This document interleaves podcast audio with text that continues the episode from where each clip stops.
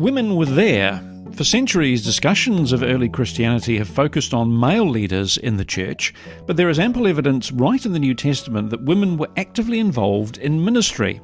Hello and welcome to the God's Story podcast. I'm Brent Siddle, and our very special guest on the podcast this time is Nijay Gupta, who's with us to talk about his new IVP InterVarsity Press America book called Tell Her Story How Women Led, Taught, and ministered in the early church. Nijay is professor of New Testament at Northern Seminary in Illinois in the States. Previously, he was a professor of New Testament at Portland Seminary, where he also oversaw the master's thesis program. And Nijay joins me now from the States. Nijay, hi and welcome. Thank you, Brent. Good to be with you. Yes, and apologies from my co-host Redo Ian Reed, who's otherwise um, occupied this morning running his church and his five children. So um, I don't know which one he's running at the moment. That's a lot. He's probably got enough to be going on with. Now, Nijay, this is a fascinating read, and you bring together heaps and heaps of information that probably most of us haven't ever encountered before. Why did you want to write this book? You know, in many ways, it reflects um, a change in my perspective on the Bible. I, you know, in my teen years, when I started going to church, um, I kind of entered a community where it was just taken for granted that the Bible and the church focus on men. I, I didn't find it demeaning or I didn't find it, you know, kind of uh, off putting in terms of, you know, how women were treated. Our, my church was a very wonderful church. But in terms of kind of the story that was told about God, uh, perfect name for a blog, uh, podcast. Uh, the story that's told about God is a story from men about men for men. That was kind of the the general nature of it. And then I went to seminary. I learned Greek and Hebrew. I studied biblical context. And some things started to feel like they were kind of messages that weren't accurately from the Bible, like women can't be pastors. And then I searched in vain for where it says that in the Bible, or women can't be elders. And again, I searched in vain for where that's in the Bible. Um, and then this idea that women are kind of only women are geared for leadership. And then you have women like Deborah, and you have Mary, the mother of Jesus, who's raising this child from there, not only from beginning to end, but also the beginning of the church. And then that made me really rethink how we tell the story of the Bible. And so I start the book off with the an analogy of Hidden Figures, which is a famous book and movie. I saw the movie, confession, didn't read the book. But you know, I love the analogy of Hidden Figures because it's about these American uh, scientists who are African American women who are behind a lot of the space achievements. Uh, and we think of the men walking on the moon, but that couldn't have happened or wouldn't have happened in that time without these you know brilliant women but why did the history tellers not talk about those women so my book is basically saying why are the history tellers not talking about these women in scripture Yes, we're definitely dealing with male bias um, in the in our in my tradition, in the Western tradition, uh, definitely, and male patriarchy and misinterpretations of Scripture for many many mm-hmm. decades. And as women are hugely important in God's story, mm-hmm. and and the Apostle Paul, uh, he mentions an, a, a, very large number of important women in his letters, doesn't he? I mean, thinking of yes. uh, particularly of Romans fifteen. About how many women does Paul mention? Um, he, I think he mentions like uh, uh 10, I think 10, 9, 10 or 11 women. Um, I think one of the challenges, Brent, is we don't rec- instantly connect ancient names to gender. So you won't know immediately that Tryphena and Tryphosa are women or Persis. Yeah. Um, and then some of the women aren't named by their name, like sister of so and so, mother of so and so. But what fascinates me is Paul's never been to Rome to, to visit churches he's writing a letter to the Roman church, greeting women by name, and he knows stuff about them as leaders. They worked, Mary worked very hard, so forth, things about their ministry. How does he know them? Um, maybe some by reputation, but he actually says, at least to one of them, she's been a mother to me as well.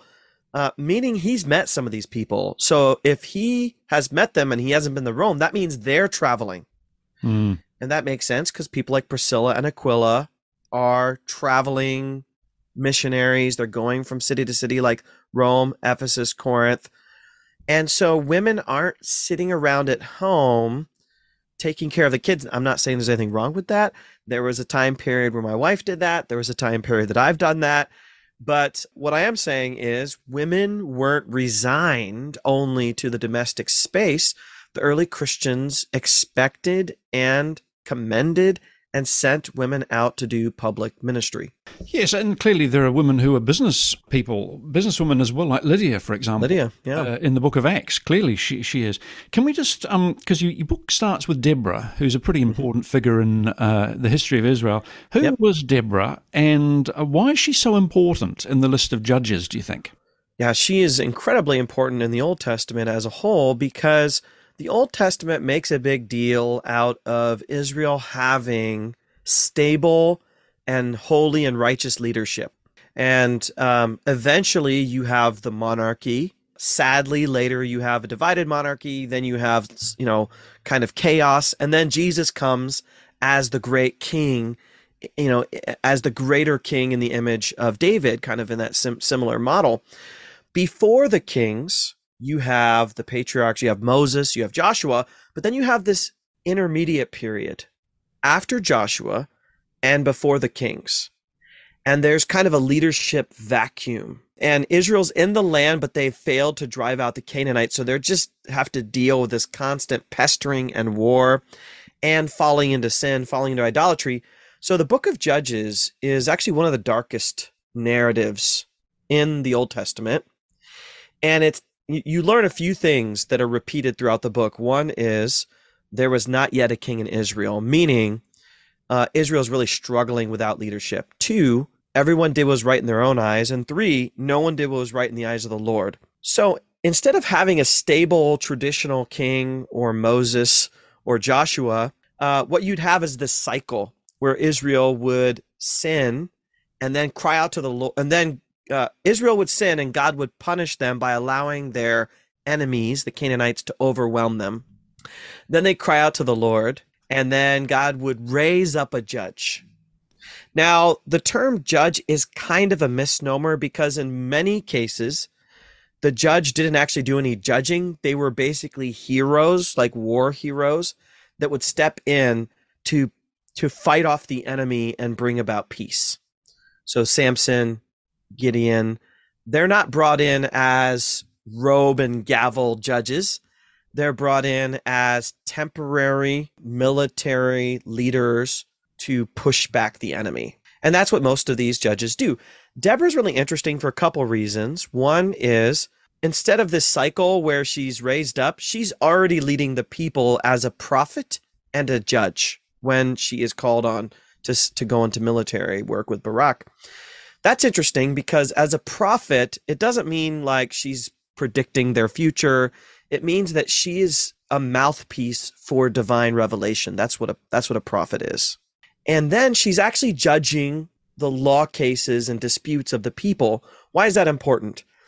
Because the precursor to her is Moses. Moses sat in the seat of judgment weighing and, and, and it gives her some spiritual authority because the law of the land was also Torah, which is a religious law. So she's the Supreme Court leader, she's the executive leader, she's the spiritual leader, she's everything wrapped in one. Not only is she doing all that, she's doing that in Israel's darkest days. So when you have all of that together, she is an incredible leader. And in the book of Judges, she has a whole song that's sung in her honor. And that tells us that the Old Testament treats her as a righteous, noble leader. Yes, let's come into New Testament times because one of the, the most interesting parts of your book, I think, for me, was all the material you put together about women in Roman society, and it gives a mm-hmm. very complex and very different picture to the one that we perhaps traditionally have thought of. How were women viewed in Roman society? It, it's hard to collect all that information into one because there is there's contradictory attitudes and it's kind of like America in the 21st century. Oh, we have the civil rights movement, we have feminist scholarship. So, are all of our problems for women have they gone away? Absolutely not. Um, we haven't had a female president. You know, we have all kinds of issues in the church. We have all kinds of issue in politics. We still have, you know, lots of sexual abuse issues. So if someone 100 years from now is writing about America or maybe New Zealand or Australia or India, they're going to have a hard time summing up what life was like now. But if we're going back to Rome, I like to talk about three or four different layers of society, of how power was conceived. One is patriarchy. And so one dynamic is there was, you know, this message that was sent through propaganda, through commercials, through statues, through all kinds of stuff that the house is for women, the domus, and public is for men, the forum, the forum and the domus, right? And the ideal of the woman was she was a good mother, husband. She works in wool, like she sews clothes. She takes care of the house. She kind of uh, tells the gardener what to do, you know, all of that. She manages the slaves. That's not the end of the story, though, because uh, in the Roman world, you also had social class. So I call this a, a, a, another index of power. And so you, you know, if we're talking top to bottom, you have the gods, and some of them are women. Uh, you have the emperor, and the emperor is a man, but the emperor's wife holds a lot of social power. Uh, below that, you have the senatorial class, the equestrian class, you have commoners, then you have slaves, criminals, and foreigners. And if a woman is high class, she actually has more social power than a lot of men in the common sphere. And so let me just give you one example there in Roman society, there were these women called the Vestal Virgins. So they're virgins, meaning they're not attached to a man, which was unusual. And they were part of a Roman religious cult that operated as kind of a protector of Rome. So the work they did in religion was seen as almost on the level of, of a politician, like a senator. Imagine if they were like this, the assistants to Roma, the great deity of Rome I mean, they're treated almost as royalty. They get the best. They get they get courtside tickets to basketball games. They get front row seats. Uh, you know, to Hamilton the musical. I mean, they wielded a massive amount of social power, and they weren't connected to men. And you might say, oh, that's an anomaly. But when you understand this index of power, that they're put in a class of their own, it adds it adds another layer to it. Third thing I would add is Rome wanted to be prestigious, which tends to keep an organization small but they also wanted to be massive and uh, they wanted to expand. And so one of the indexes is success or productivity. So if someone is really, really good at their job, whether they're a male or female, they'll take you. So let me give an example. My heritage is Indian.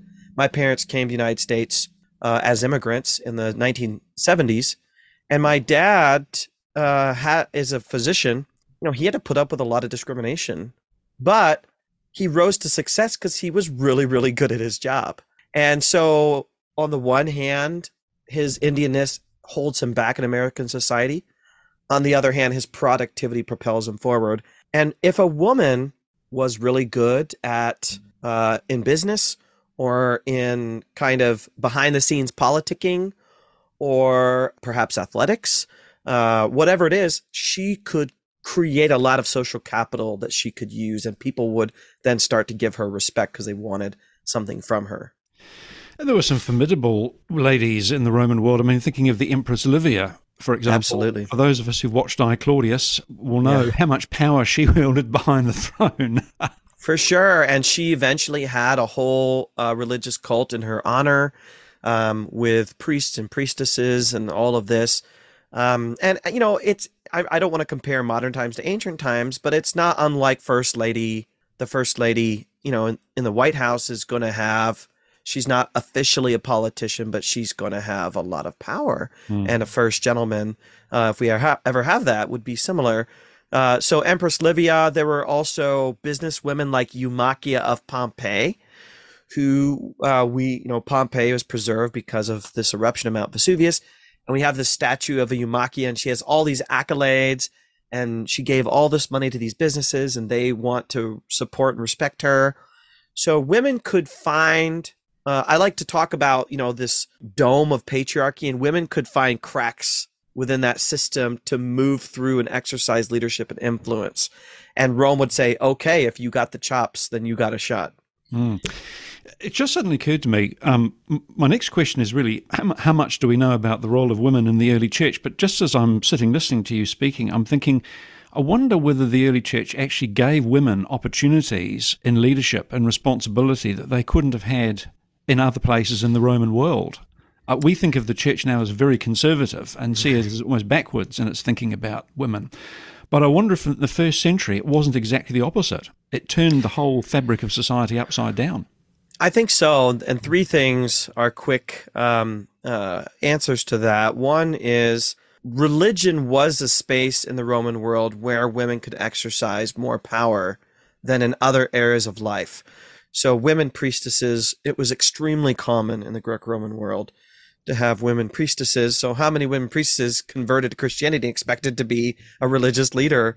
Um, I would imagine some, some enough to take notice.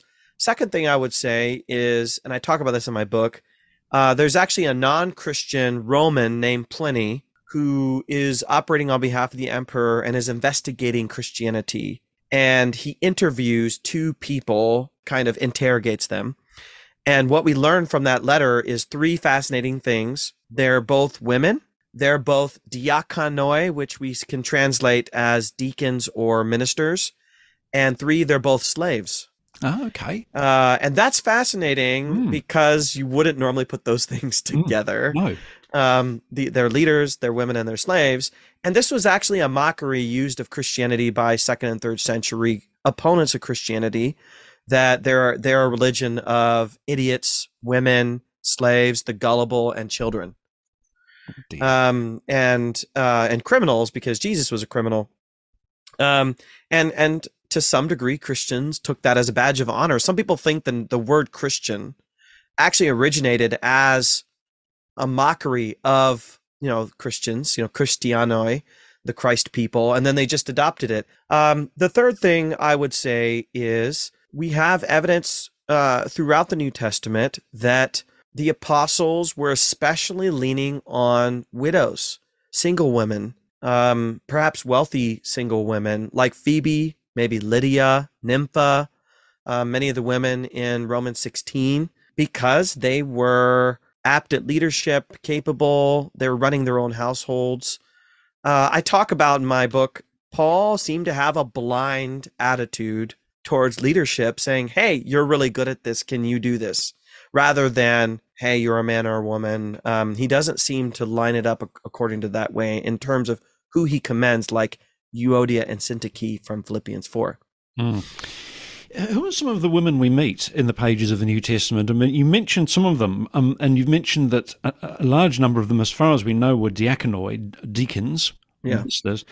But who are some of the other women we meet, and what sort of background and what sort of influence would they have held in the early church?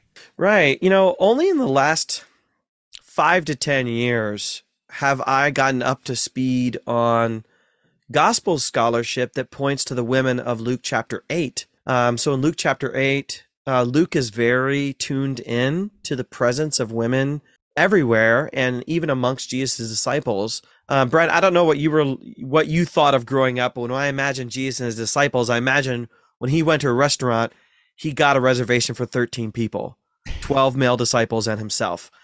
But when we read the Gospel of Luke, Luke talks about 70 or more, right?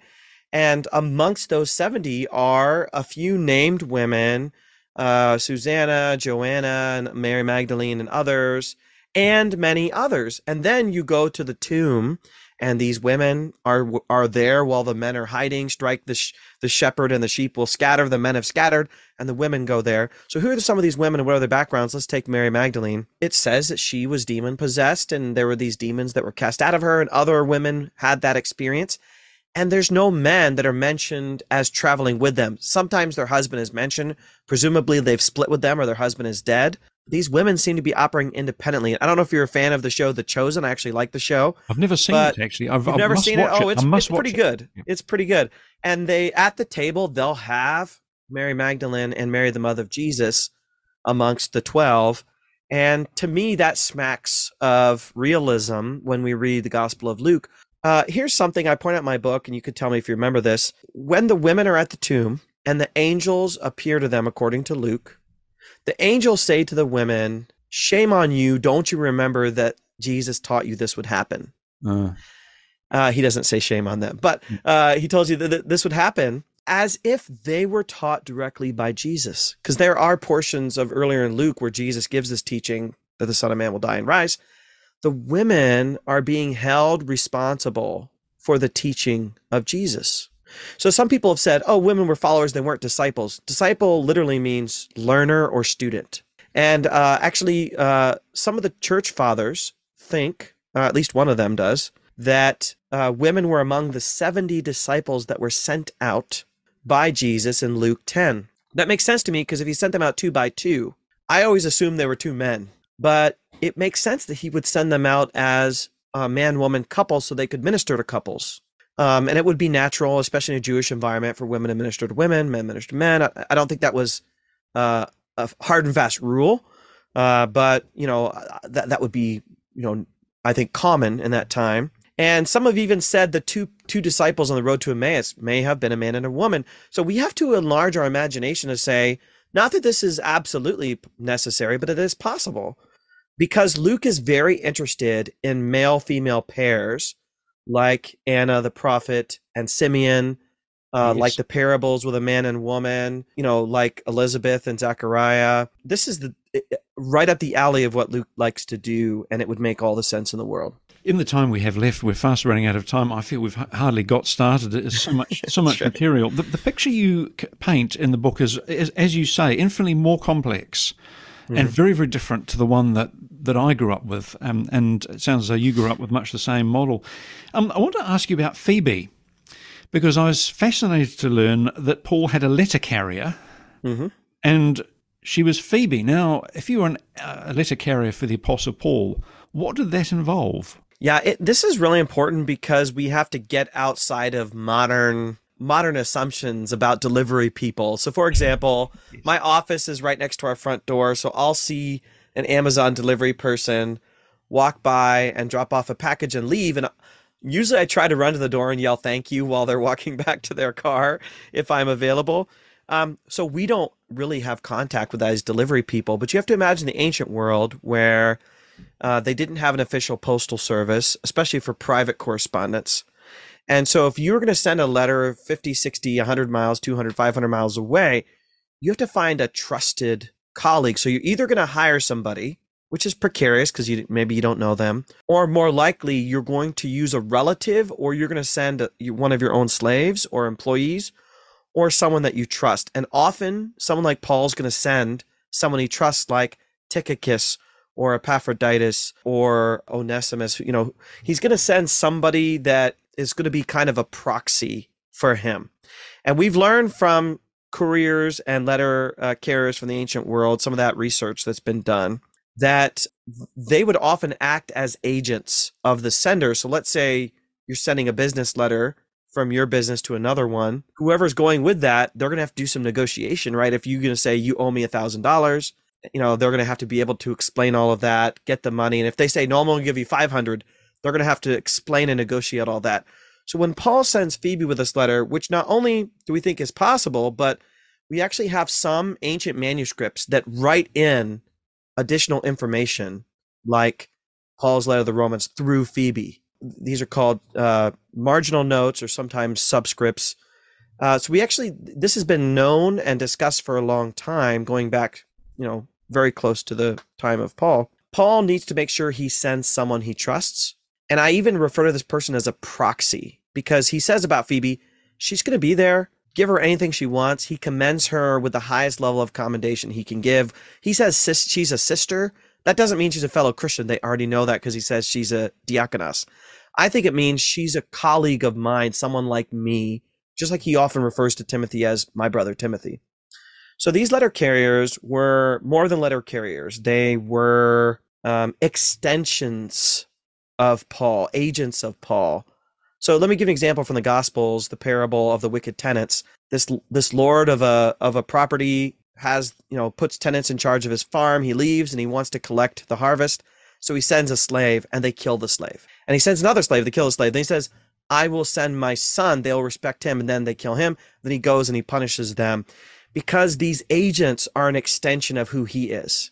Uh, probably in that time, this person's not that worried about slaves, but they're a, they're it's an affront to the sender to harm the the agent. So that's the picture we're looking at. These are very important figures. And I would have thought it would have been a dangerous job traveling all that way. Um, yeah. If she was travelling on her own, perhaps with someone else, it still would have been dangerous travelling. I remember reading that you could get a letter from in the in the Roman Empire from one end of the Roman Empire to the other in some staggeringly fast amount of time. I mean, okay, they didn't have aeroplanes, but it was within a matter of months, or maybe, as far as I can remember. Yeah, it's not. It, you know, we get the sense that Paul's writing First and Second Thessalonians, for example, in, in a matter of weeks. Um, we don't always know exactly where he is, but uh, he's you know the correspondence can be pretty fast. There was something called the Via Egnatia, which is this well paved road across the Roman Empire. If it's on the Via Egnatia, you're in good luck. What you didn't want to do is go on the open seas. People, die. your your chances of surviving the open seas are very low. Um, but yeah, uh, you know, I think it was dangerous. So, for example, the Philippians send Epaphroditus to Paul, and Paul sends him back prematurely and says he almost died. Mm, well, and go. we don't know if it was robbers. We don't know if it was disease. But you, you know, Phoebe is is uh, taking a risk. Mm, fascinating character, and you will meet many more fascinating uh, women in the pages of Nijay Gupta's new book. Nijay, it's that's our half hour. I'm afraid. Um, I wish it goes could, by fast. I know. I wish we could have another half hour. It was it was fab- fascinating. Thank you so much, yeah. Nijay Gupta. The book from IVP InterVarsity Press America is called "Tell Her Story: How Women Led, Taught, and Ministered in the Early Church." And uh, Nijay, thank you so much. And thanks to our creative team at Liquid Edge who sponsor this podcast and who take care of things behind the scenes. Nijay, thanks so much. Thanks, Brent. Nice to meet you. We really hope you've enjoyed this episode of the God's Story podcast. If you want to help us make more great episodes like this one, you can head over to our Patreon page and become a God's Story podcast supporter. You'll receive our undying gratitude, plus a few bonus goodies for your ongoing support. Just visit patreon.com slash godsstorypodcast. That's P-A-T-R-E-O-N dot com slash godsstorypodcast. As always, you can get in touch with us via our website, godstorypodcast.com.